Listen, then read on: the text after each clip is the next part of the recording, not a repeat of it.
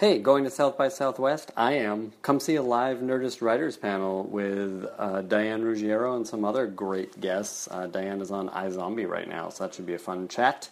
Uh, on this Sunday, March 15th, South by Southwest at the Gaming Geek stage at Palmer Event Center. It's Sunday at noon o'clock. Please come join me. I will be embarrassed if no one shows up.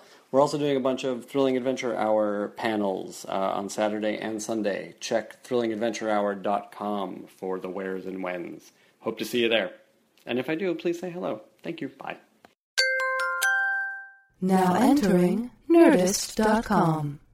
Hey everyone, this is Ben Blacker, the creator and moderator of the Nerdist Writers panel.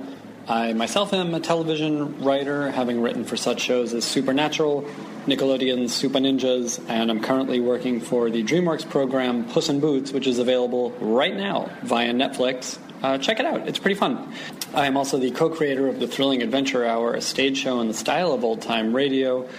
Uh, that is available as a podcast here on the Nerdist Network. For information about the Thrilling Adventure Hour, go to thrillingadventurehour.com. It's the Nerdist Writers Panel, and it's hosted by Ben Blacker, where he gets a bunch of writers and he asks them lots of questions, and it's starting now, so this will be the end of the theme.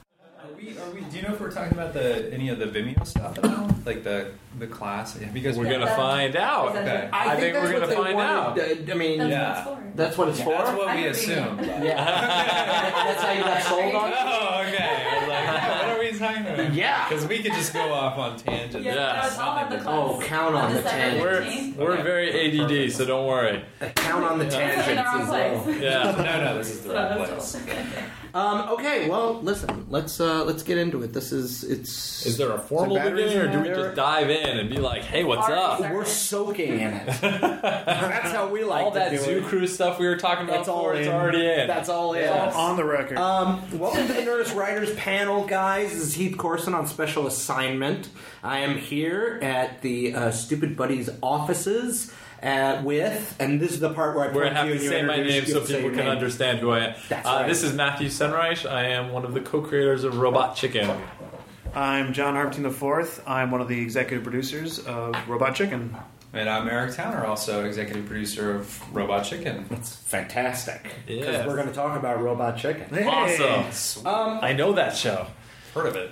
Matt, tell us where Uh-oh. the uh, yeah. This is where you have to. This is tell eye the story contact that right you now. Told all, A thousand a times. thousand times. I'll roll my sleeves. Tell us how did the show get started? Where did it come from? How did you decide to do this? And why stop motion? Okay. Yeah. Um, uh, Why in God name would you say I know what we should do? I'll It's try to stop do the abridged version because they're probably better versions than I can already tell myself online by myself. Um, no, I think uh, it really started. I was working at Wizard Magazine at the time, um, and uh, while I was working there, I had met Seth through doing an interview with him. Okay. and we just became friends because he's a big geek and I'm a big geek, and um, over the course of time. He was talking about wanting to do something uh, for himself and maybe do something for Conan O'Brien because he was going on Conan O'Brien and didn't have much to talk about. So he was talking about doing creating an original short, like Okay. taking like a little animated short on. So we started talking about what that could be, and uh, he had an action figure that just come out from either Buffy or Austin Powers, and uh, Conan O'Brien had a, a toy that he used on his show a bunch, and he was like, "What if those toys went on an adventure?" And through that, we started figuring out how we wrote something, um, and then we started figuring out how to do stop motion animation which we had no idea what that entailed. And we walked down a long, crazy process that uh, ended up us getting a bunch of internet shorts. So we did 12 internet shorts for Sony Digital at the time called Screen Blast, uh, but this was in 2000. Okay. Uh, nobody could download these internet shorts because it was all dial up. So we basically created about almost an hour worth of content that nobody could see. Right. And through that hour of content, which was you know a bunch of shorts, uh, we were able to pitch that content around to the television networks. And just at the right time, Adult Swim was forming. Uh, Seth MacFarlane had just uh, put his uh, repeats on on uh, Adult Swim. Uh, Sam Register, who was at Cartoon Network, who we pitched, was like, "Hey, this is too old for us, um, but we have this other division. You should do it." And the two kind of lined up perfectly.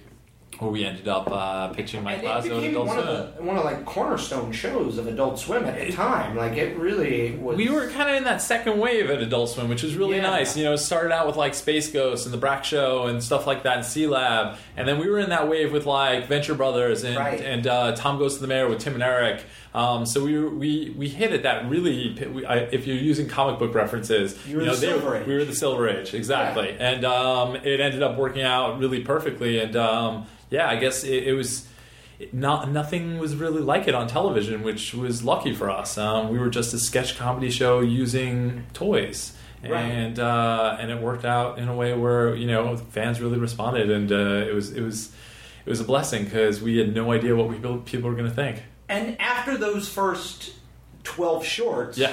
were you like, oh no, this is exactly where I want to be? Like, with I want to do sketch comedy with toys. No. that's great. Or, No, I mean, was at that all. first year challenging? Yeah, I mean, the, when we were doing the shorts, it was 2000. I was still working at Wizard Magazine, so I had a day job. Um, Seth was acting, so he had a day job. So we So would finish. working? Yeah, so we would finish working at like six, seven o'clock, and then from like seven to about four in the morning, we were working on writing the stuff.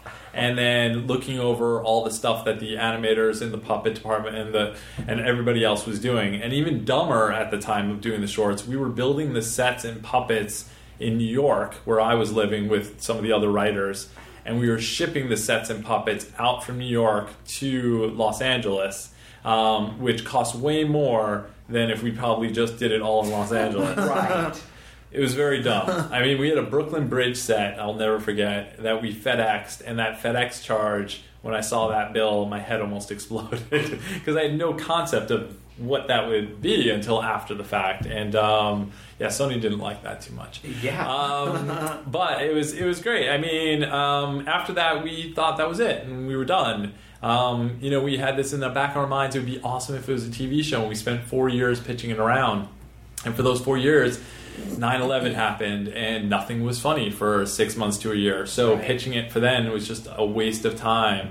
Then Comedy Central, we were talking to for a while, and you know it was really close with them, but at the same time they switched uh, leadership in the middle of it, and then you start all over again in negotiating it. So it's just like we just didn't know if it would ever get its legs. And um, yeah, and then 2000 end of 2003, we met with Mike Lazzo at Adult Swim, and you know the first thing out of his mouth was.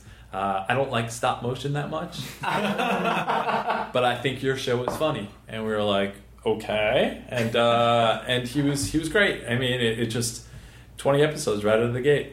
It was awesome. That's amazing. They they really believed in us. That's amazing. Well, guys, wa- walk me through the process. What is the process of how do you how do you figure To you out the. I know, I know the idea for the sketch. Once you have the sketch on the on paper, wh- how you build it. What's here's something that I always thought was super interesting. How do you figure out the scale of what characters you're having in what sketches? Because there's different levels of dolls. I know with the uh, the DC show, there were a lot of Mego dolls and not the little small action figures. So, is there a different response?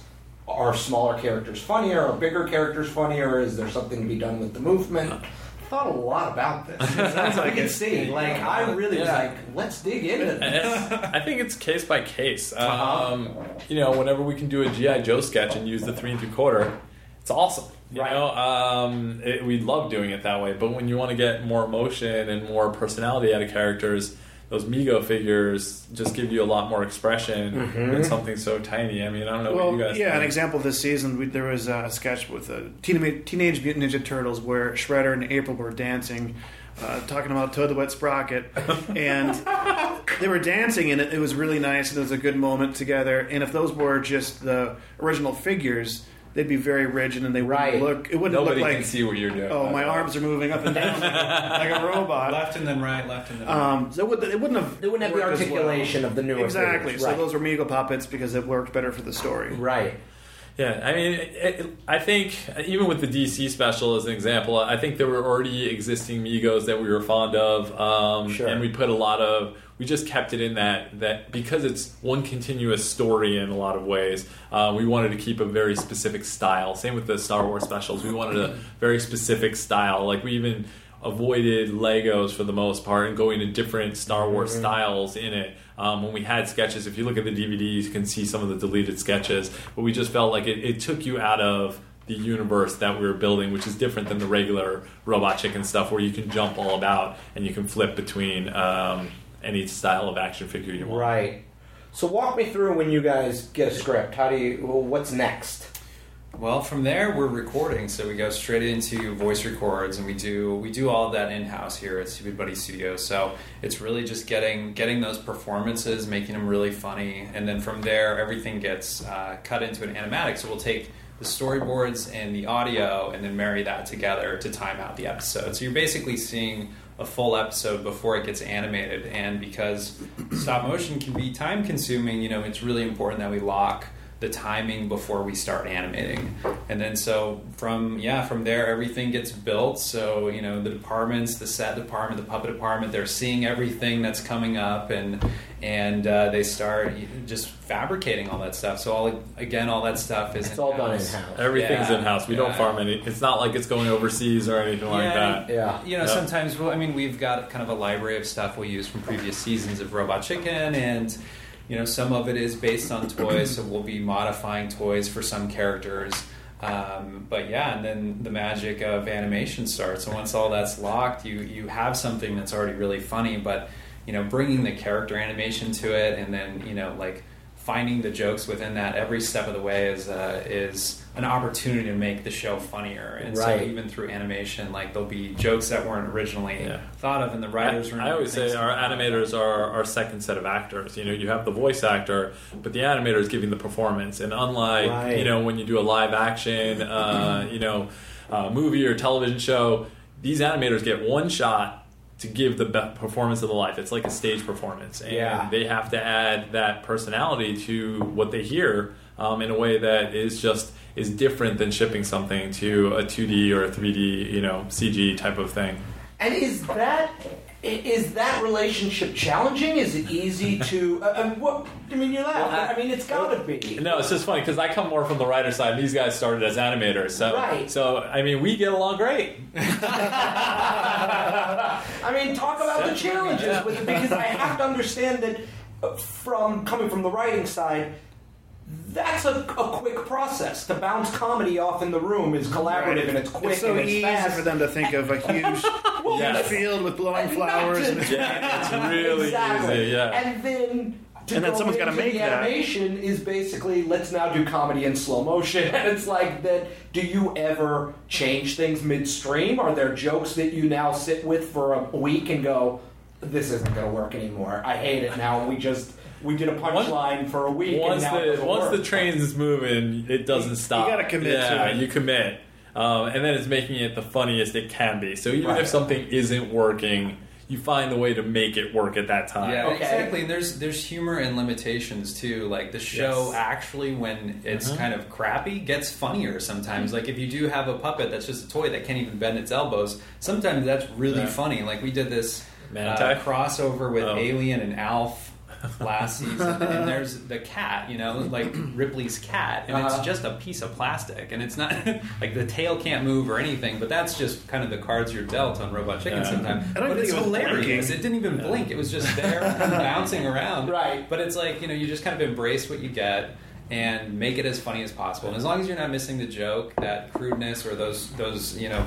Those shortcuts, cutting those corners, can actually make the show funnier. So Uh-huh. it's just like embracing all. I thought you were going to actually say that we did this man tech sketch Oh where the puppets, I mean, the, the toys, they can just bend. I mean, you don't see their faces, you don't do anything. It can just lean forward and lean back. And so, like, them talking to each other, there's no expression, they're in helmets. Like, you, there's nothing that these things can do. And it was about the dialogue between them and just exposing the fact that these toys are very limited and how much that limitation could just play to the, the humor. right. Yeah. Yeah. you know, as as former animators on the show, um, it's kind of an animator's playground too. Yeah. I mean, when I was doing stop motion, I, I got I got into it when I was a kid, animating my toys, and never in my wildest dreams did I think, hey, this is something you can actually get a job doing and make a living, like basically Right. playing with toys. So, you know, coming to a show like Robot Chicken, where there is a demand for animators and really talented animators, and you know, get get a job doing that. It's kind of this surreal pinch me kind of a moment, but it is like an animator's playground because you're you, there's not a lot of time to think about things. You just kind of like have to trust your gut, and there's a lot of a lot of improvisation in the acting and all of that stuff. And the the quota is really high. You're trying to get like eight to ten seconds of animation done in a day, where on some of the feature films they're getting three to five seconds in a whole week. Right. And so you're just in there, you know, hitting the ground running, making it as silly and fun and poppy and cartoony as possible, and finding your moments to really embellish the animation. Right. Uh, but it's you know it can be a you know awesome time, like really fun. And how many sketches are you guys working on at any given time, like all Um, together? we actually shoot a lot. I mean, we ha- we have I think like thirteen to fifteen stages going at any time. Okay. Um, you With know, like and with six six to eight episodes going on at the same, same time. Yeah. So so again, like it, again, it's like live action where if you have a bathroom set, I always go to the bathroom for for comedy here. He's going to the bathroom right yeah, Exactly. We're actually in, In the restroom. bathroom, recording this. Um, home. but yeah, we uh, we will keep that bathroom set up um, and do as much as we can possibly do on Sure. that set from eight different episodes. Right. Just because we can just keep recordings where we don't have to reset, relight. Do you write to that? Um, no, we do not. We don't think anything about that when we're writing. Wouldn't we that be nice? It would be nice. Yes. We, Say, hey guys, we've got these twelve backgrounds already Yeah. running. Like, we, we don't limit ourselves in any way, which angers the rest of the crew, I'm sure. Oh, so sure. yeah, but um, It creates the divide. E- Exactly.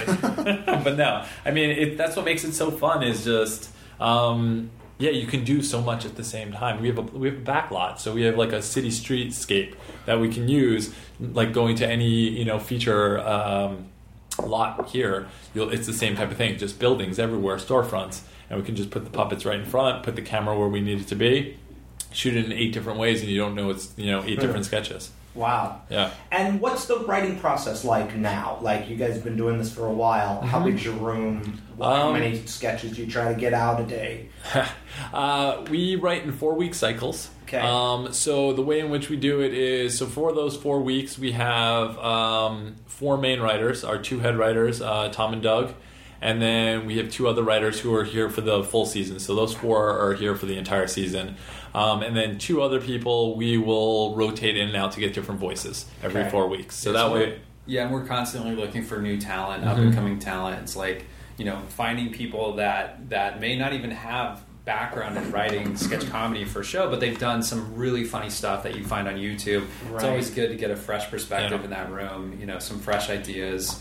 Um, yeah. Yeah, I always say, you know, some we, we like to find people from unconventional places. I mean, the people I always brag about the most is like Rachel Bloom. We saw a thing that she had done on um, YouTube. It was uh, something called "Fuck Me Ray Bradbury," and I thought it was genius. And we lured her in, and she'd be work. She worked with us on two seasons, and now is doing her Showtime pilot. God bless her, and she's doing, you know, is, it, um, is it stop motion? uh, stop motion. No, it's live action. That's a live action pilot she's doing. Yeah, she's doing amazing. Um, you know, and then or like uh, uh, Eric Eric Weiner and uh, Jordan Allen Dutton we found from an off Broadway show they had done called Famous Last Nerds. We'd seen it. We thought it was awesome. We wanted to you know bring them in. Um, Hugh Davidson we saw at a Groundling show, and he's now running the Mike Tyson show.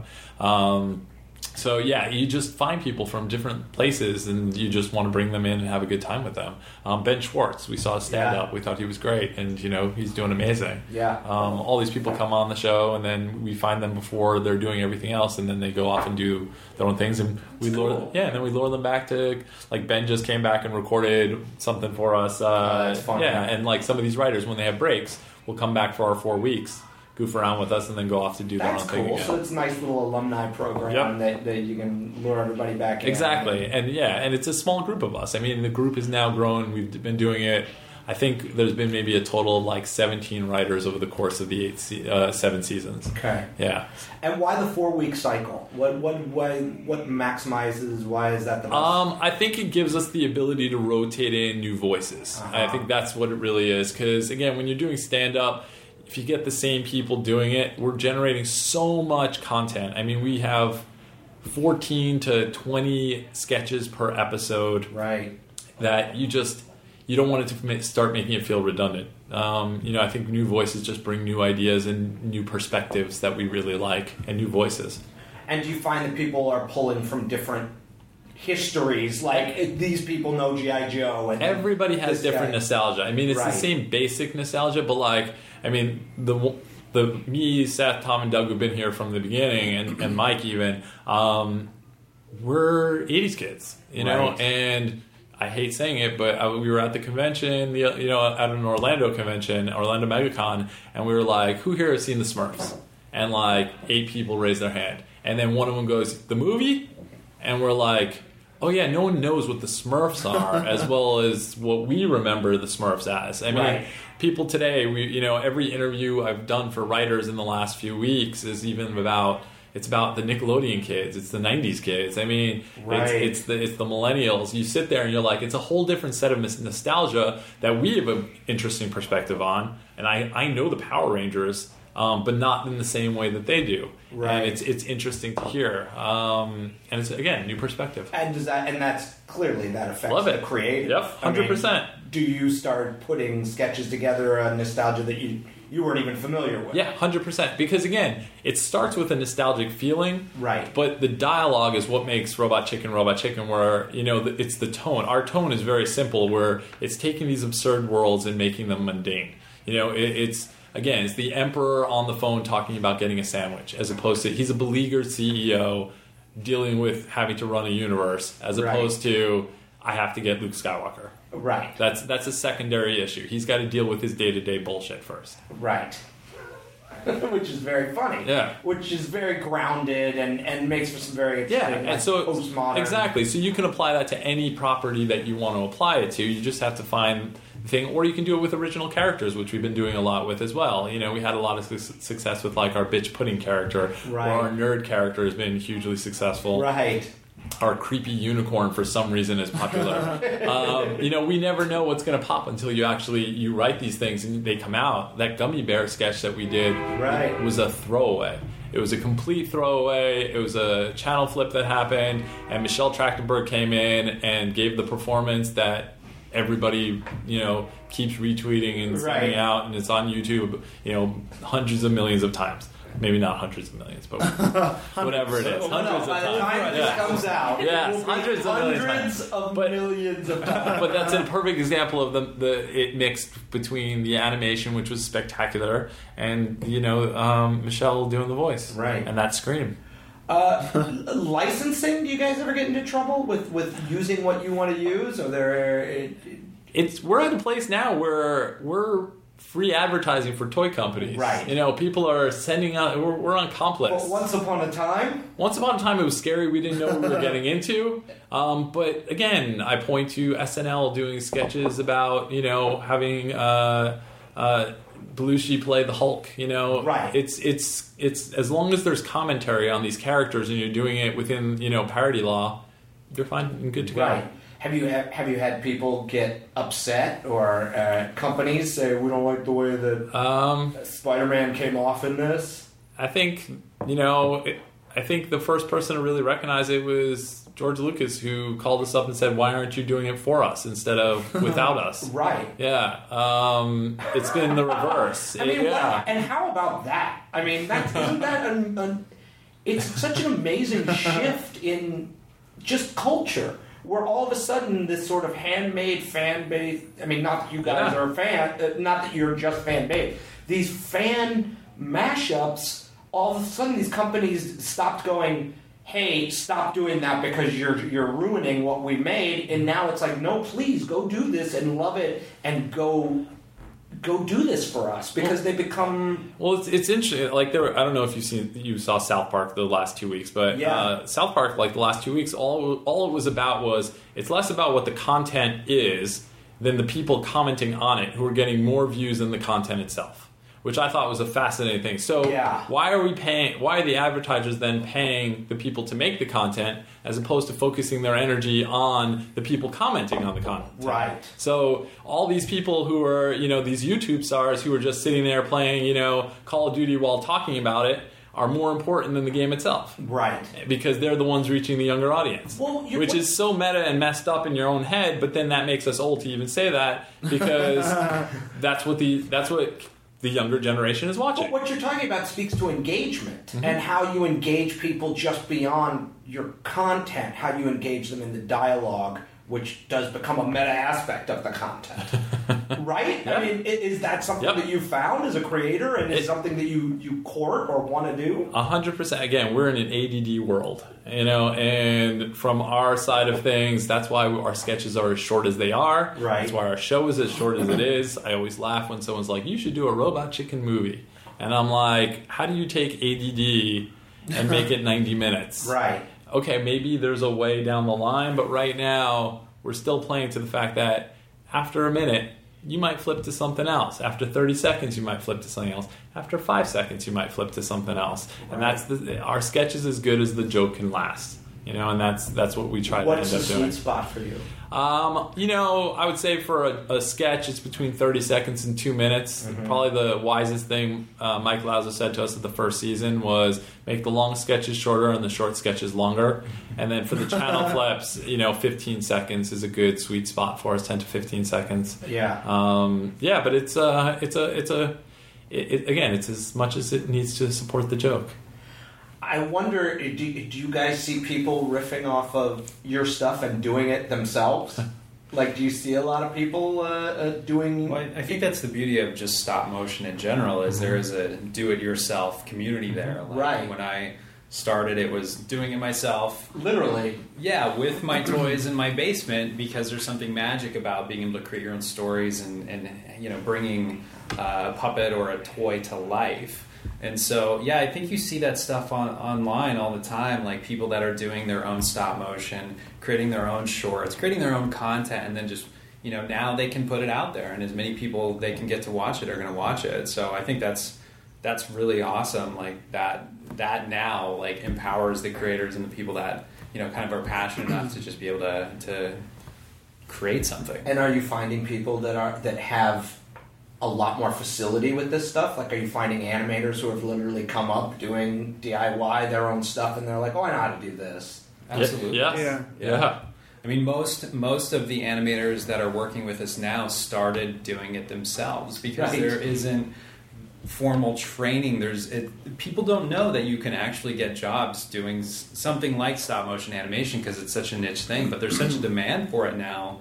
Um, that's that's really why we got into teaching our own classes here at the studio. Right. You know, so so you know, a lot of our animators are either former uh, former interns that we've trained, or just people that have you know uh, like created shorts that we've come across. It's like, hey, that that person really has a knack for that. We should reach out to them and, And you know have them. them do an animation test, or at least get them into a program so we can you know teach them. And What's so. that's a fantastic segue to talk about the program. Hey, so, how natural was that, That was right? amazing. Um, I, I will. I will jump back and say what's interesting about doing things like this is the ability to get out the information that oh yeah these are jobs because I would say growing up I never I never had anybody creative in my life so to be able to go hey I want to be a writer I want to go out and I want to do stuff I was up against my father, who was a big businessman, who was like, "Why don't you be a producer instead? Why don't you like, why don't you be on something that makes the money?" And, and it, because he couldn't understand that, or he say, "Go into advertising. You want to write? Go into advertising." So,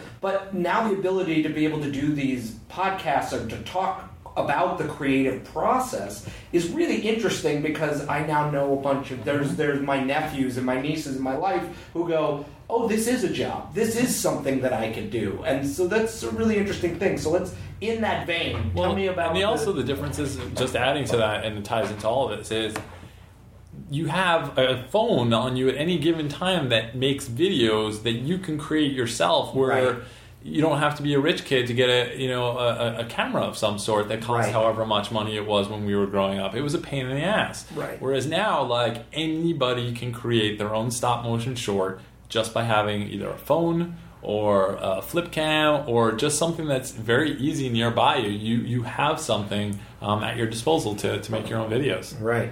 So it's pretty wild. But yeah, as far as the uh, the classes go, I mean, we were teaching classes in our our office. Um, you know, uh, every you know like twice a year, Yeah, basically. any, anytime we had some downtime and we had the stage space, uh, we decided to create our own curriculum. You know, like really relevant in, information to you know creating strong uh, character animation and stop motion. So this came out of your own out of your own did. need It kind in like order to be able to just train more them. people. Yeah. our own demand and you know hearing from uh, you know just really being connected to schools and kind of like you know when I went to film school there wasn't any stop motion classes so I was just doing it on my own and so we we started teaching classes here um, at the studio and the demand was just really great we found some really great talent through through those classes you know some some people that are now working with us but it was really just limited to the people that you know could Live in could, LA. could yeah could Yeah. like basically come to the studio and take take the class and so it was you know we developed this really great eight week program that Okay. teaches you kind of you know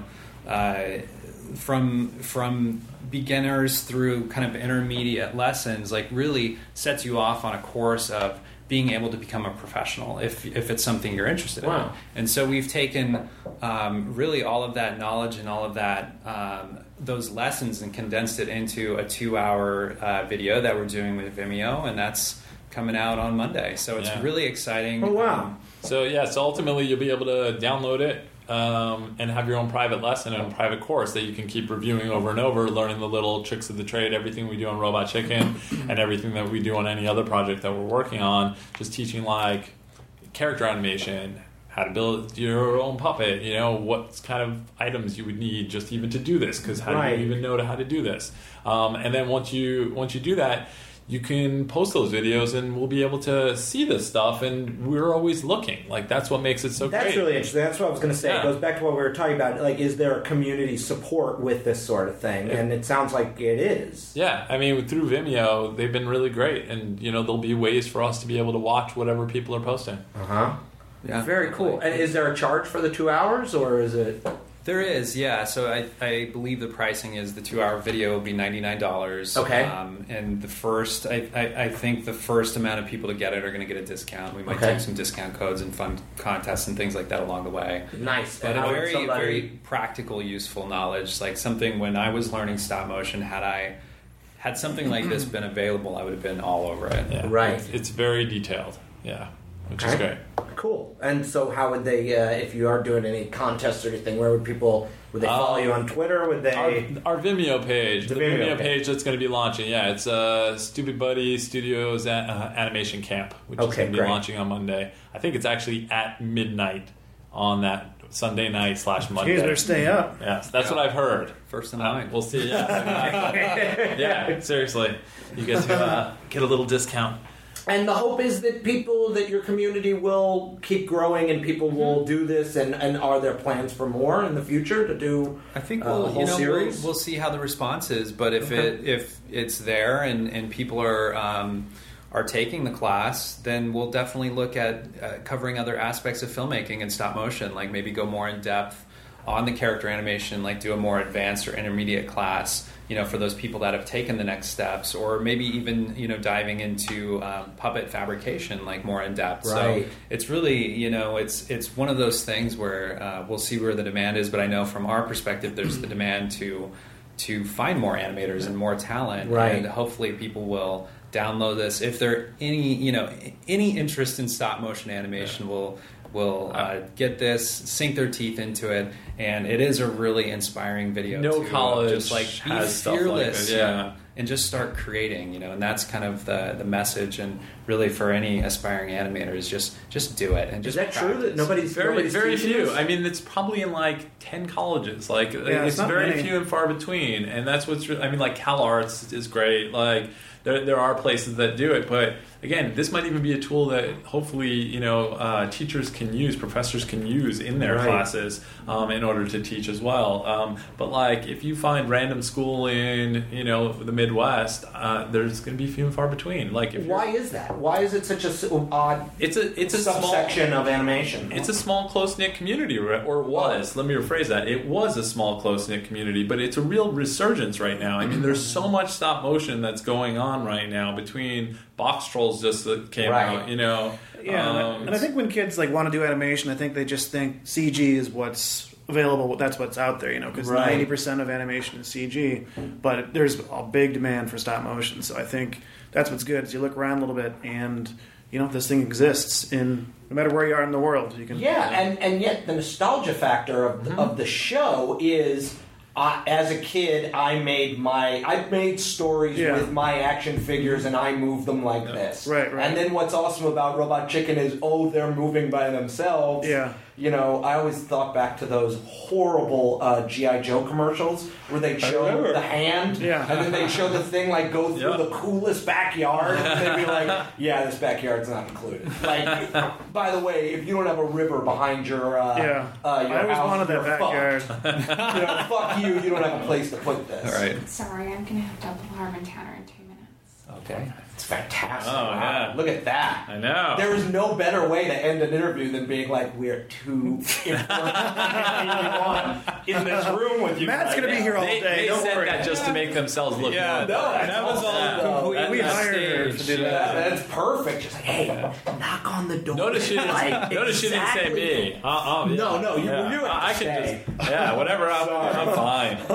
Um, well, any anything left to, to sum up with this, or or talking about why people uh, should should do it and.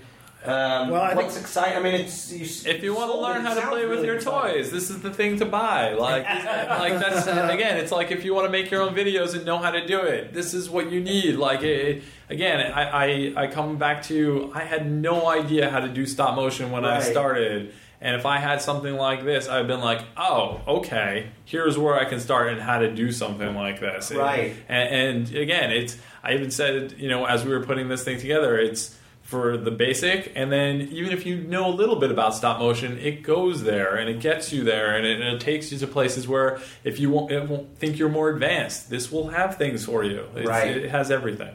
That's really neat. Yeah, it's really cool. Guys, thank you so much for your time today. Uh, go go run off. Go do what you need to do. Because Well, it's thank you, incredibly important. Um, thank you so much. No, thank you very much. Thank you. Thank you. Okay, this is added value. Okay. This is, this is super added value. This is this is this is my comic roots. Is that what we're talking about? Yeah, and I, I said that uh, there was something in Wizard. You mentioned you came from Wizard. Yes. Twisted ToyFare. Well, yeah, yeah. So I was the editor of Toy Fair magazine for uh, a few years, and then I was Okay. editorial director um, with yeah for Wizard for a while. Um, but no, I. Uh, I I started in comics. I thought all I was going to do was comic books. Like I didn't expect to go out of comic books ever. Um, I started at 16. Okay. Uh, I my dad uh, came home. He had just uh, heard that there were high school internships um, at uh, Marvel, Okay. and um, he was like, "Are you interested in applying?" And I was like, "Hell yes!" right, and, we, you were a fan. Yeah, I, and I lived in New York, and I was just like, "This sounds like an amazing summer job." And uh, I went and I interviewed and I did it, and um, I was one of two high school interns, and it was me and a guy named Joe Madureira. Um, and uh, Joe and I were two people who photocopied everything that anyone ever needed uh, back in the day. And um, yeah, what, was, what was that experience like? I mean, was- were you working it with names insane. you knew? um, it was. I mean, at the time, you know, there were passing in the night people like Jim Lee would pass by, and you're like, oh, holy crap, you know, Right. like people would come in and out, and you're just in awe. Todd McFarlane would be there, and you're like, what's going on? And so it was again, you were so young that it just was, it was bizarre. But yeah, we um, like Scott Lobdell was trying to get into the industry at the time, you know, Uh-huh. and we'd, we go out to lunch with him and be like, "Tell us more," um, you know. So it was it was it was a really a, a wild time, and Joe had Joe at the time was an aspiring artist, and you know he uh, by the end of that internship, he was just getting hired to do a Marvel Comics Presents, his first Marvel Comics Okay. Presents at 16, um, and it was a Northstar story, um, and then he ended up doing that in a Mojo story that ended up uh, starting was first that came out first. So Okay. um, so he gave me a page of that that uh, hangs in my house right now. so um, but yeah, so we were we we again it was a small close knit group of us that got to know each other and start together, and then every um, summer after. Through the people I'd met, I would get other internships at other comic book companies. So I went from there to um, Defiant.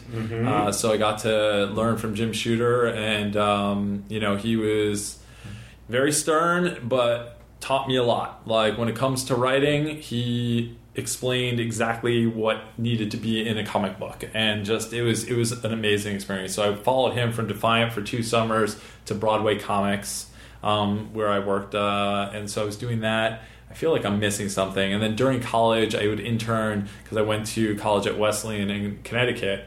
And uh, i would I did two semesters of interning at the comic book legal defense fund Okay. so I went up there to Amherst uh, a couple days a week, and I would try to drive and do that. But I was I was going to be a comic book guy all my life. Like that's really what my What did you study at Wesleyan? uh, I was a history major Okay. because it was irrelevant. what I learned in, in college was uh, majors unless I was going into business are irrelevant. Right. Um, uh, but I just I loved history, and history told you stories, and from those stories you could get other stories. Right. So yeah, it was really exciting for me. So from there, yeah, I got to bounce that, around. Did that stuff seep into your uh, comic book work? Like, were you like? But that's just the thing. I thought I always thought I was going to be a writer, and then when I graduated, I applied for jobs, and the first job I got, Joe Yanarella, who was uh, the senior managing editor at Wizard, called me up and was like, "Hey, you know everybody in this industry. Do you want to be a, a journalist?" And I was like, "I've never really done that before, but that sounds interesting." And uh, so yeah, I became a, a staff writer at, at Wizard Magazine and uh, worked my way up there for a while. And um, yes, between Joe and uh, Pat McCallum, who ran uh, the creative there, Right. um, they taught me a lot. And uh, it- This was a time when that when Wizard was This was- like yeah. the industry this was magazine. this was like, 95, 96. Yeah, and it was uh, it was unbelievable. I mean, it was the most fun I've ever had working at a place. Um, here, I'm a boss, and I don't have the same kind of fun that I had at Wizard Magazine. Right. The things that we did, the pranks that we played, uh, the people that were there. It was just it was it was a sitcom, and uh, and I loved every second of it. So yeah, so um, so that was great, and then uh, yeah, it just trying to transition. So I was there. ToyFare formed while I was there. Uh, it expanded to you know like multiple magazines, um, and then yeah, in 2003 I made the jump. 2003 2004 to uh, to Wow, doing so you were there for a good. Yeah, I was there. eight I was there for eight years. Yeah. Wow. But yeah, through it, you got to meet everybody in the in the comic book industry. I mean, while I was working at uh, while I was working at um, uh, Wizard, the two things that I was doing to get out of comics, which I didn't even know I wanted to do, was I did those uh, shorts for Sony Uh-huh. um, that turned into Robot Chicken, and then I met this guy named Geoff Johns, uh, who I hit it off with and became very good friends with, and uh, one of my closest and dearest. And we were talking and came up with this brilliant idea that we thought would be an amazing TV show, and we're like, why don't we try to pitch it together? And we pitched a TV show to Fox, and we sold our first pilot together. And you know, we were writing a pilot at Fox in 2002, and then they liked it so much they hired us in 2003 to do another, and we wrote it together. And then you know, and then Robot Chicken happened at the same time that he was doing more and more TV stuff. Um, so we're like, hey man, we love each other. We're gonna work together and find ways to still play. So um, that's how RCDC happened. It was literally us sitting at dinner. He's like, "Hey, why aren't we working more together?" I'm like, "Oh." He's like, "You want to do DC one?" I'm like, "Yeah, that'd be great." And it was just, it That's was that, it was literally that, That casual. easy. Yeah, I mean, he was in my wedding party. It was like, it- it's like you, get to meet these people and you know them, and it's like this close knit group that you keep coming back to to want to work with. Like the people you start with, you never know what they're Right. going to become right. and um, they're all talented. And then once you're in positions where you can help each other out, you just keep doing that. Right. And that's what's so amazing. I mean, yeah, through that, yeah, it's just it's it's mind-boggling the incestuous nature of the comic book industry and how many people want to help each other. Yeah. Well, and the and the entertainment industry as a Yeah, whole, I think very much it's, so. it's very true that the people you come up with are very much the people. That's the important Yeah. relationships that you make, and you know, it's not about impressing the guy that's so far up there that they might take a look at you. It's about the, you know being your buddy who you used to be an intern with goes. Oh no! I know Yep. that's a good dude, and and I'll throw him a page, and you know, I'll, Exactly. Yeah. And yeah, we've just been doing that with each other ever since. Yeah. I mean that that group that we grew up with and started with, I, I always point to as the amazing things that they're doing now, and you just Right. kind of like pat each other on the back. You go to dinner that you know that Wednesday night at Comic Con, and you just kind of. You know, go. Hey, it's going to get crazy. We're not going to see each other for the rest of this show. Right. But here's the calm before the storm. Cheers to everybody, and then you go off and do it. Are you surprised uh, how big the show's gotten? Comic Con? Yeah, Comic Con's turned into something different. Yeah. Comic Con is Comic Con is not about comic books anymore. Right. Um, it's work. You go, It's you work. do your thing. There are agency parties at Comic Con, which is really weird. Really weird. Yeah, and and so And people who don't give a shit about anything else are at the agency parties, and you're Yeah. like, what? It's what are you really doing? it's really bizarre and, and again i still like going because there are things there that i like I, I was i was at the avengers panel i wanted to see Sure. um, but getting into panels are such a pain in the neck it's so Getting it's into just- anything's pain. it's it's overwhelming. It's just so overwhelming. Like I love the New York Comic Con right now. Mm-hmm. Um, going there, I think it's what I wish San Diego was um, as far as uh, just like it's very comic centric and entertainment is kind of a secondary Yeah. in a way where comics is still the primary. Um, that's what it, that's what's missing. It's, it's that you want comics to be primary. You know the fact that it, that th- those are the things you want to take it. Otherwise, it's just a pop culture convention. Right. I love Orlando MegaCon. I find that to be an, to that one. I find that to be an amazing comic book convention. Um, everybody's dressed in costume. They're having fun. It's about buying and selling comics. It's it just it has that kind of feel to it. yeah.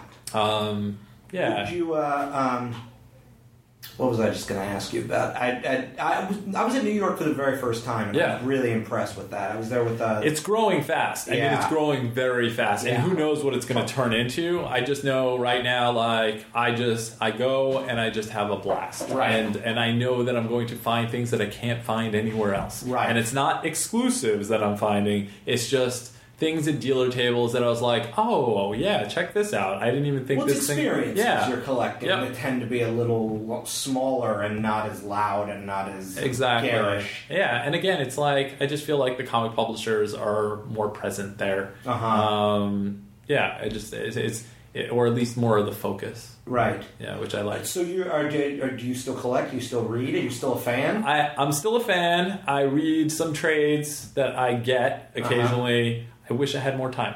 It's. Yeah. really what it boils down to. Again, Right. I'm a, I'm a, I'm working. Not only am I doing Robot Chicken, we have multiple productions Right. and multiple. It's it's all about time, and I have kids now, so hmm. which makes it even trickier. So for me, I'm watching my my kids' experiences and reading through them. Like I'm getting. I just have been reading Ninjago comics with him, Uh-huh. and like again, and he's he's five, you know, and Right. that's what he's into, and so we'll do that, or we'll watch Star Wars Rebels together, and Mm-hmm. you experience that. It's it's staying within the industry through a different set of eyes, um, and then I'll I'll get the stuff that Geoff reads, uh, just because. You know, I'm a, I'm a loyalist, and uh, you know, and, and, and get to do that. And um, you know, Zeb Wells, who's been directing when he was, I would read his stuff. Any anybody who I know, I follow more the creators that I know because I feel like it would be even disrespectful not to. And if I like them, like Jeph Loeb is like, uh, you know, a father figure to me because he was my very first interview at uh, when I was working at Wizard and Uh-huh. has really held my hand and guided me in a lot of ways uh, to get to where I am. So anything that he's doing, I will be very loyal to and make a point to you know follow. But again, that's it's again the perfect example of like when I hit Wizard, all these people were just helping me out and Right. like being like, "Hey, you're the young kid. We, I'll, I'll, I'll, we'll get there together," and it's been really nice.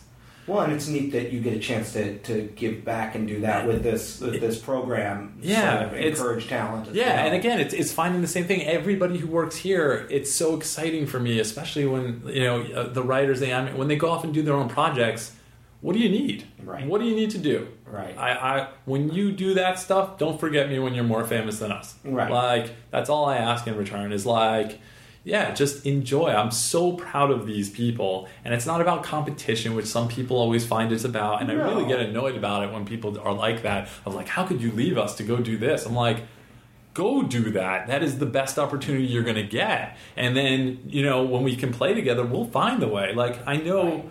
I, and again, it- it- you know, Geoff will yell at me for saying it, you know, but it's like, I know I'm going to work with Geoff Johns again. I know we have multiple projects that we are going to do in the future.